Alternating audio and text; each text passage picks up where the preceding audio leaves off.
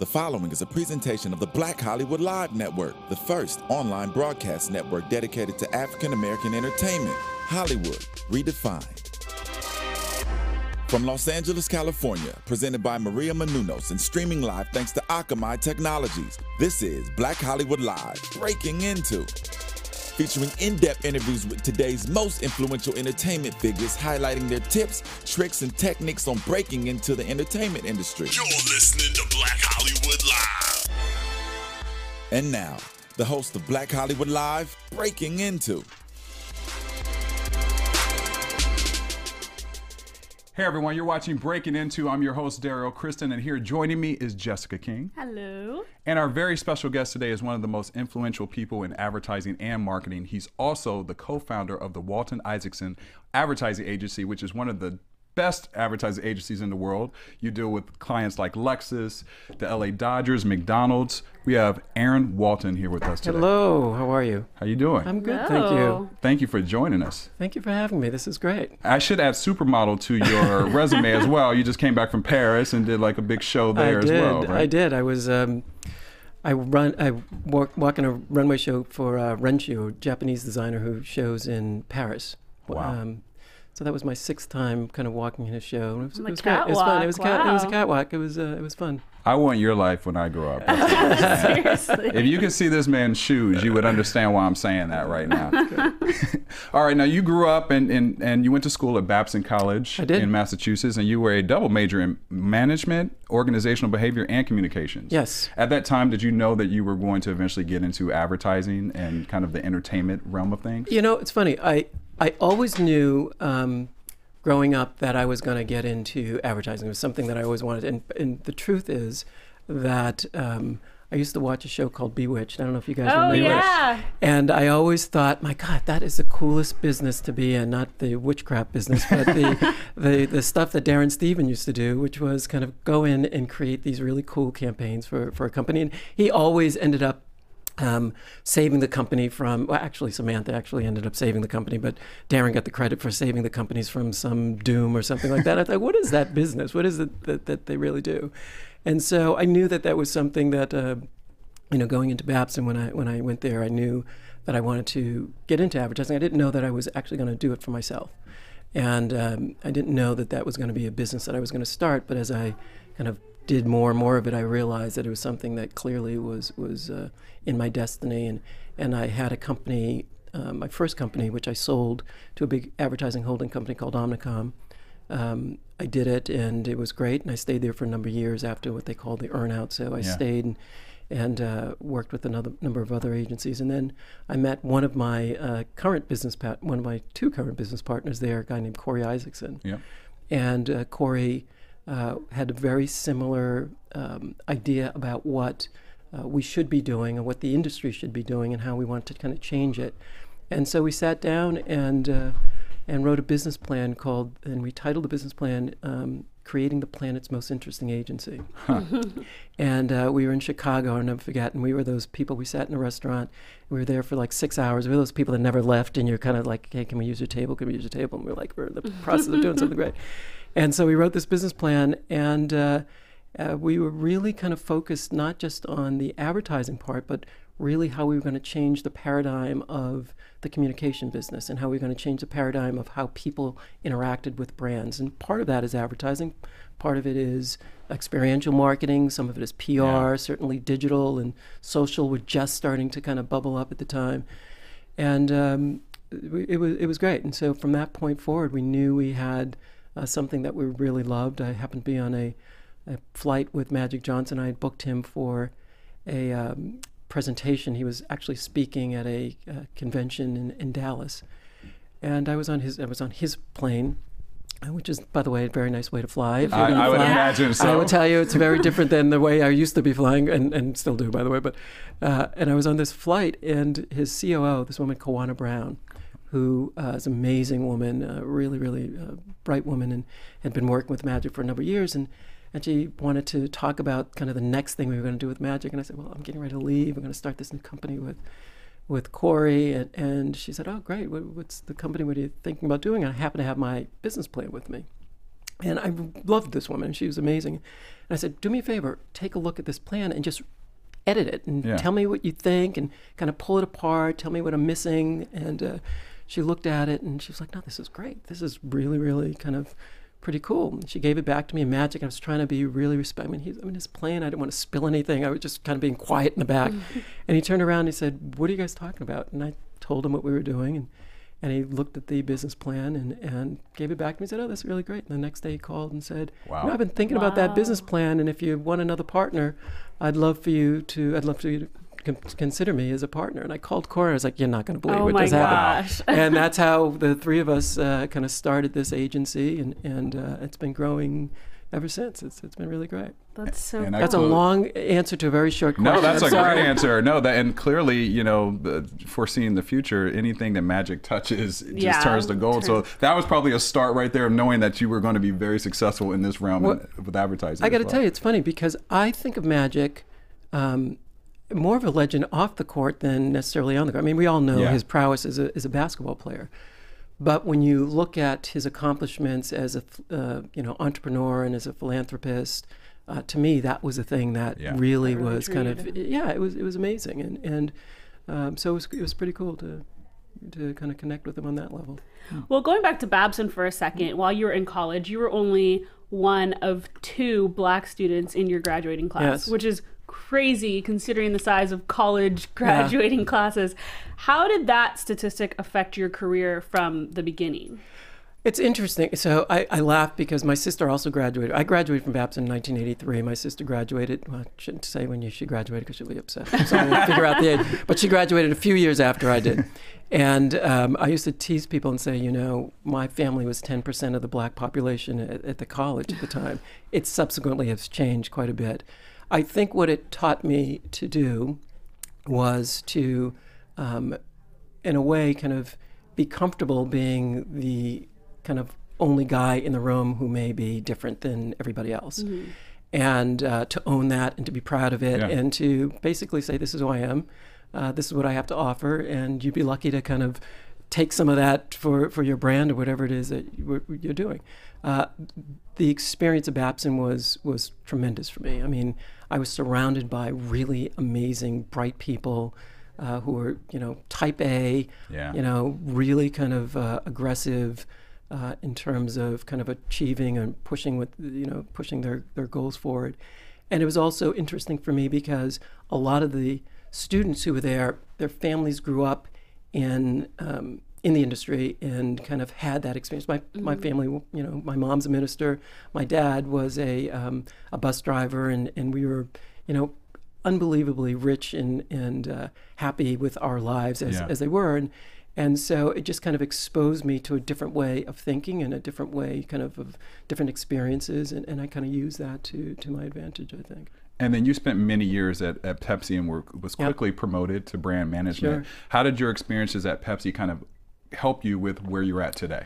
Well, Pepsi, it was interesting because um, I, I went to work at Pepsi. I was not one of those guys who took time off from school to go kind of travel Europe and all the things that are just, you know, now I wish I, I, I thought about it, but. Uh, you know, I had student loans to pay off, so I, I had to get to We work. all did, I understand. I was like, it's time to get to work, and so, and, and I was anxious. I wanted to get out there and work, you know, and so um, the first job I had uh, was uh, as a marketing analyst at Pepsi, which was which was an amazing job because um, it was uh, an experience to kind of uh, teach me how to look at an industry as opposed to just one particular brand. So I was doing research and, and more of the planning sort of uh, work, not the marketing, traditional marketing sort of stuff. So it was a good foot in the door, is a good way to kind of uh, understand how to work in a different culture Yeah. uh, you know, you're kind of protected in college and you're in a position where things are kind of developed for you and you have a schedule and, and all that sort of and and I think the most challenging thing that I learned kind of transitioning from college uh, to Pepsi was when to ask questions, when Yeah. to kind of you know not be shy about saying, yeah, I don't understand this. Help me, you know, help me kind of uh, figure out the path a little bit. And so uh, it was great, and and uh, it was a amazing time at Pepsi. It was an amazing time in the in the soft drink industry because uh, entertainment marketing was just starting to bubble up, and people were starting to look at how to marry entertainers with brands in a way that kind of helped propel the brands forward and reach a consumer uh, segment that might not have considered it in the past. And it also was great for a lot of the artists Yeah. who were looking for ways to extend their brand uh, to a wider audience. Uh, so, you know, in the case of a lot of record companies where they had limited dollars and, and limited exposure for their artists, it was mostly, um, you know, radio. MTV really hadn't started at the time. It was actually I was at the first MTV Awards. That's how old I am. I love- Wow. and uh, and so it was really kind of a cool time in the business to kind of marry packaged goods and the entertainment side of the business and watch both of them kind of benefit from each other. Well, speaking of entertainment, while you were at Pepsi, you actually made that transition. Your Yep. next role was entertainment marketing manager. How did you go about transitioning into that side of things? Well, it was funny. So when I my career at Pepsi, so I went right from uh, being in the research and analyst. I went to work on a, a brand called Mountain Dew. Mountain Dew. Um, and uh, what I did at, on the Mountain Dew brand was really kind of transform it. It started in North Carolina. Most people don't realize this. It started as a mixer. And so Oh, the route salespeople, when the Pepsi route salespeople would go out into the into the business and, and to deliver their, their product, and then come back to the bottling plant and mix Mountain Dew with, with vodka. and and I did not know that. that's how it's That sounds about right. yeah, that sounds like- about right. Yeah, and so uh, they, you know, obviously when they uh, when Pepsi bought the brand, they obviously weren't mixing it with vodka anymore, and uh, so it had a very kind of uh, actually a hillbilly, and, and they say that because that's what the brand was Yeah. in- in- initially, and so when we were kind of working on it. Uh, we were trying to figure out ways to kind of transform it to connect with young urban consumers. And so that was my first assignment. So I got to work with Busta Rhymes, and so I did a lot of kind of cool hip hop, urban sort of uh, initiatives with with uh, Mountain Dew. And then on the other side, I got them involved in extreme sports. So there was kind of this balance between the traditional urban side and then uh, extreme sports. And then they moved me into a field position. So rather than look at one brand nationally, I looked at all the brands regionally, and and they moved me to. I didn't physically move, but my territory was the western area, and so I looked at all of the uh, brands on the western area, and it was much more operations driven. So it was much more about packaging and pricing and retail, uh, which was a great thing to learn if you're in that packaged goods uh, packaged goods business. And then they moved me on to Pepsi, which is where I um, ultimately became the entertainment marketing manager. And I got to work on all the big music tours, Michael Jackson, Tina Turner. At one point, I think I was on three different tours at the same time, and, and it was it was great. And then um, they kind of the end of the back Michael Jackson tour, uh, they asked me, you know, what do you want to do next? And you know, I'd been traveling around the world with Yeah. Michael and and kind of connecting Michael with the local regional uh, offices, and I wasn't quite sure that I wanted to go back and do the traditional, um, you know, marketing Office. assignment Yeah. office kind of thing. I, you know, I got a taste of the outside world and what it was like, and so I created. Um, you know, with Pepsi, obviously, a kind of position where I was like an A&R person. Okay. And for, you know, those of you who don't know, an A&R person at a record company kind of goes out and looks for talent Looks talent, yeah. and brings them into the record company and then develops that talent. And, and so my job was to go out and look for talent that we could assign to the different brands, whether it's Pepsi or Mountain Dew or Diet Pepsi. And um, I did that for a number of years and then got a little taste and said, you know what? I really don't mind doing this, but I don't just want to be known in the entertainment business as just a soft drink guy. Right. Mm-hmm. I really want to be able to do other things beyond just um, working on soft drinks. And so I talked to Pepsi and I said, "Hey, look, would you mind um, me kind of transferring, tr- you know, transitioning off of uh, being an employee? I'll be a consultant for you. I'm happy to do that. Um, and you, I want you to be my first client." So it was a Wow. great way to, for me to start my my company. And uh, uh, I did that, and you know, went out to look for other clients. Other my clients. first client was AT and T. And I that's a huge one to have. That your was a great. client. It was uh, outside of Pepsi. It was great, and so um, and I remember going to the Grammy Awards. You never know when an idea is going to hit you, right? That's true. Yeah. And I remember going to the Grammy Awards and watching Whitney Houston sing. She was in this beautiful white Vera Wang dress. She looked like an Erté statue. And I thought, wow, why, why isn't anyone doing anything with her? She's got this amazing voice, and and uh, it was just, you know, she was at the prime of her of her career. And I called my friend a guy named Dan Clark who was who was at Pepsi and w- went over to work at AT&T. I said, "I've got an idea for you. I have no idea." And this is I left a voicemail. This is pre-texting and pre-emails and all that sort of stuff. And There I- was a world That was a world Right, before. right, I know. Can you believe existed. that? Um, and I I, uh, I left a, a uh, message for, for him that night and said, I don't know if Whitney would do this. This is just an idea, you know. And I pitched him this idea. They had this um, this campaign called True Voice, but it was really a very technical um, initiative where they put more bass in the phone line, basically. So it sounded like you know when you're calling someone in in your office and there's a much clearer line than when you're calling someone long distance. So they had this technology that they were putting into the phone. I was like, why don't you show an on air demonstration of what this technology really is? Yeah. Let's go out and get the best voice in the business to show and demonstrate what happens when you are with True Voice and when you're not with True. It was a really simple concept. And they were like, okay, let's do it, go do it. And then I had to figure out how to do it. And then it just kind of started to spiral from there. And uh, more and more artists started to see what I was doing, and uh, more and more brands started to see and started to ask questions about who did that deal and how did they do it. And, and um, uh, that's kind of how I got my first company started and sold it and then started this new one. So. That's and, so and you were able to merge so many things, uh, entertainment with corporate, corporate, Yeah. which is you know they've been trying to do that for years, and we finally are at a place where you see that most people have kind of gotten it. But you were like the pre-person before that. Well, it. yeah, it's funny because when I started, you know, a lot of artists didn't want to do it. yeah, A lot of artists thought it was selling out, and and you know, I'm not sure this is the right thing for me. And even record companies were kind of nervous about it.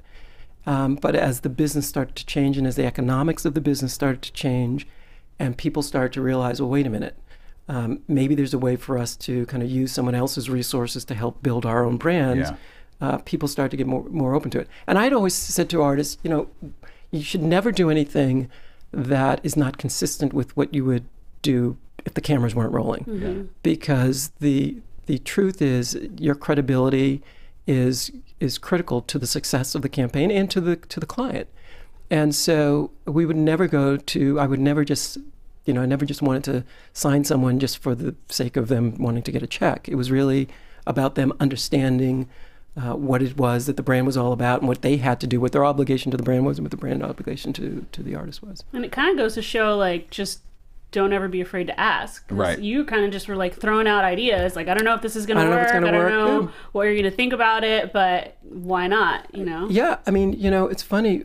Uh, people find inspiration in different things. I've always been passionate about the entertainment business. I've always really enjoyed music. I've always loved being kind of in that space. Um, I just figured out a cool way for me to make money at Yeah. it. You know what I mean? And and I think that's what most entrepreneurs do. They find something that they're really passionate about, Yeah. um, and they're just like a laser trying to figure out how to how Keep to keep your focus Yeah. and stay on track to, to get that. Um, this time, I'm I'm lucky because I have, you know, Corey Isaacson, who's you know a laser beam himself. Yeah. Uh, this time, I get to bounce ideas off of him and uh, and he with me. So it's it's kind of fun to to have a partner in that in that sense to to, to play off of. And then, eh, since you've been able to merge and have such a huge success with with starting your company, Walton Isaacson, Mm-hmm. What is it? What are some of the benefits of starting your agency? And and can you kind of walk through for someone who may be interested in starting their own agency, like what are the benefits and what are some of your biggest challenges as well? Well, I think the biggest benefit, obviously, is that you can kind of, I want to say you can control your own destiny, and to some degree you can. Um, but ultimately, the client kind of has a huge impact on what you can and can't do. But yeah, um, you can kind of plot your own course, and you can decide whether or not you want to work with the client. So that Yeah. that you know, to some degree, you do have control over that. Uh, but I think the biggest benefit for me is the sense of independence, uh, the sense of um, the success of the agency is within the agency and not dependent on someone else, right? So it's Corey, myself, and by the way, there's a, you know, we have about 170 Wow. team members who are equally kind of passionate about what they do, and so I, I don't want to make it sound like it's just Corey and I. The fact of the matter is, it, it's much larger than that. But um, I think that idea, the fact that uh, you can kind of control your own destiny, is really what is exciting for me. And there are no limits, right? So we can decide, you know, today I want to shoot and create a television show. and tomorrow I might want to write a book or the next. So if that's different in kind of the entrepreneurial world versus me working at a Pepsi where it's very specific. You know, I'm managing Mountain Dew. That's what your job is, and that's kind of, you know, how you kind of get a, get along. along and, with their- yeah. Uh, so that's probably the the benefit. I think the downside is uh, you realize the weight of responsibility for, you know, 170 people People, Yeah. and you take that very personally and very um, you know it's um, there are people there that've got families and you want to make sure that they're growing Yeah. and they're, they're developing and, and that they're feeling that uh, they're respected and they're having the opportunities that you want as any kind of whether you're an entrepreneur or not whether, uh, you're just a manager you want your team members to feel Succeed. to succeed because when they succeed you, suc- you That's succeed true. you know What's the number one mistake that you see young entrepreneurs make? Um, you know, it's it's interesting. It's also the biggest strength and the sometimes the biggest weakness. I think the biggest mistake is uh, ideas can always evolve and change. And you know, I said earlier, you know, you had an idea, you're like a laser, but sometimes you need to stop and listen and kind of take in uh, other people's advice and, Yeah. and really um, think that you know this is where I thought I wanted to go, but maybe you know listening to you guys maybe there's something else that i didn't consider that i should consider. And so you've got to be open to you know these other options that are around um, that can quite frankly make the ideas bigger often and kind of help you achieve a goal that you might not have even realized oh my god i, I didn't believe that that was actually going to be something that i could could achieve. I was just at um, the uh, Southern California Minority um, uh, Business Association, and uh, I was with a you know number of minority-owned um, uh, entrepreneurs, and and there's some things that they, I was listening to. You know, one of the entrepreneurs, and they're just not small; they're billion-dollar uh, businesses, and I never even thought about a billion dollars for my business. I was like, oh well, why didn't I think about that? Why? Of course, I could do that. And so, you know, sometimes being around other people and, and kind of being inspired by them, uh, You get makes your juices You get your juices going, yeah. And then uh, one of your taglines for the agency is the planet's most interesting agency Mm-hmm. in the world. How do you go about fulfilling that and keeping that fresh? I, I know you deal with you, you. Your agency has been so key with like the verses and flow for Yeah. Lexus and just a variety of different brands. But how do you continue to keep it fresh and interesting? Well, I always tell people I want to be the dumbest guy in the room in my team, and and so the biggest uh, thing to do is to surround yourself with really amazing people who are passionate and who have different ideas, and so. Uh, I really believe the secret to, you know, our secret sauce is really about having a very diverse group of people Yeah. um, culturally. Um, you know, we've got you know a myriad of you know we're a rainbow of colors in our, in our office, and I always tell people we're kind of like the Benetton ad of, of advertising. you advertising. know? Uh, there's gay, straight, black, white, you know, Hispanic, Asian. It, it it's great because everyone brings a different nuance, a different cultural kind Yeah. of understanding of uh, what motivates them, what has got them excited about something, and uh, I think that is kind of what ultimately keeps us interesting. Um, we've always said, you know, when we go into a new business pitch and when we're meeting with clients, we tell them, all right, tell us what the one thing is that's keeping you up at night. Yeah. And what's the thing that you can't figure out? I don't care if it's, you know, I can't reach women. I can't uh, figure out how to, you know, get this social media campaign started. eh, Whatever it is, just tell us. And I think we have an advantage because we have sitting at our table uh, experts in different areas. We're not siloed. Um, so the idea is not that you're just in charge of social media and you're just in charge of, you know, traditional media. It's like we've got a challenge to figure out. Yeah. We're channel agnostic. We're culturally uh, attuned to the um, different nuances that each culture brings, and let's just figure out the best of each and kind of build the ideas around that. It's not a. It's not. I'm sorry. Oh no, go ahead. It's not. It's not a revolutionary thing. It's just you know common sense. It's sort of common thing, yeah. Well, you talk about surrounding yourself with great people and all different sorts of people, and you also talked a little bit about being open to ideas that you never thought of. So that kind of factors into networking Yep. and constantly making yourself present. What are some of your tips for efficient networking? Um, you know, it's funny. Most people, when they're networking, they're trying to sell. They're trying to sell themselves. Or, you know, I've been in a lot of those conferences where you get, you know, a million people giving their, their business cards. Um, I think good networking is not just about selling yourself, but it's about listening. Yeah.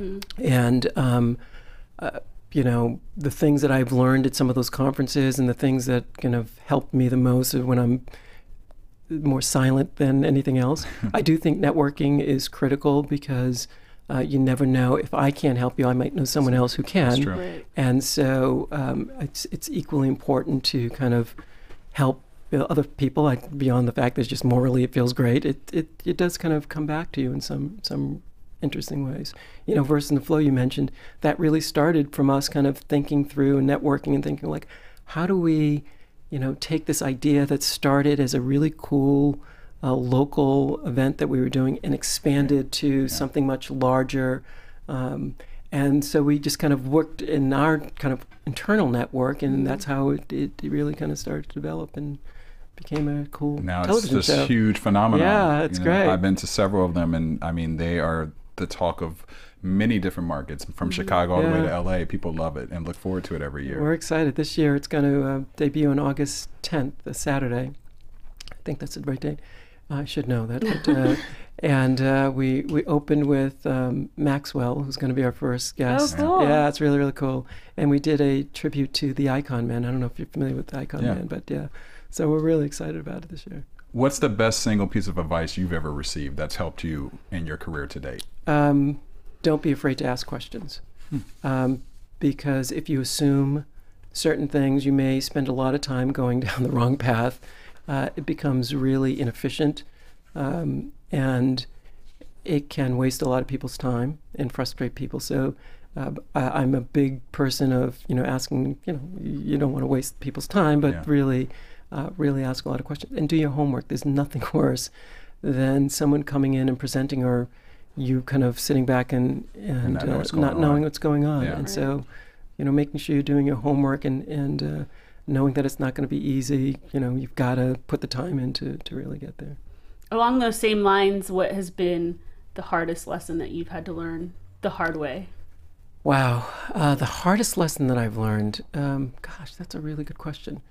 Um, I, think that as I kind of look back, you know, personally, I think um, I'm pretty direct. and As you have to be uh, in this have, industry. Well, you, you do, but, you know, type A personality, you're just kind of, you know, particularly entrepreneurs, you're like, boom, you got to go, you're heading, you're hitting it. And sometimes uh, you've got to be a little bit more sensitive to, at least me, I, I can, can't speak for everyone, but uh, a little bit more, particularly on the creative side. Um, you know, people are birthing their babies when they're doing this kind of creative work. And I have a tendency to be like, nope, nope, nope. And I always think that's how I want feedback, but that's Yeah. not necessarily how everyone else wants feedback. Right. So I'm learning. I'm a work in progress. I'm trying to figure it out too.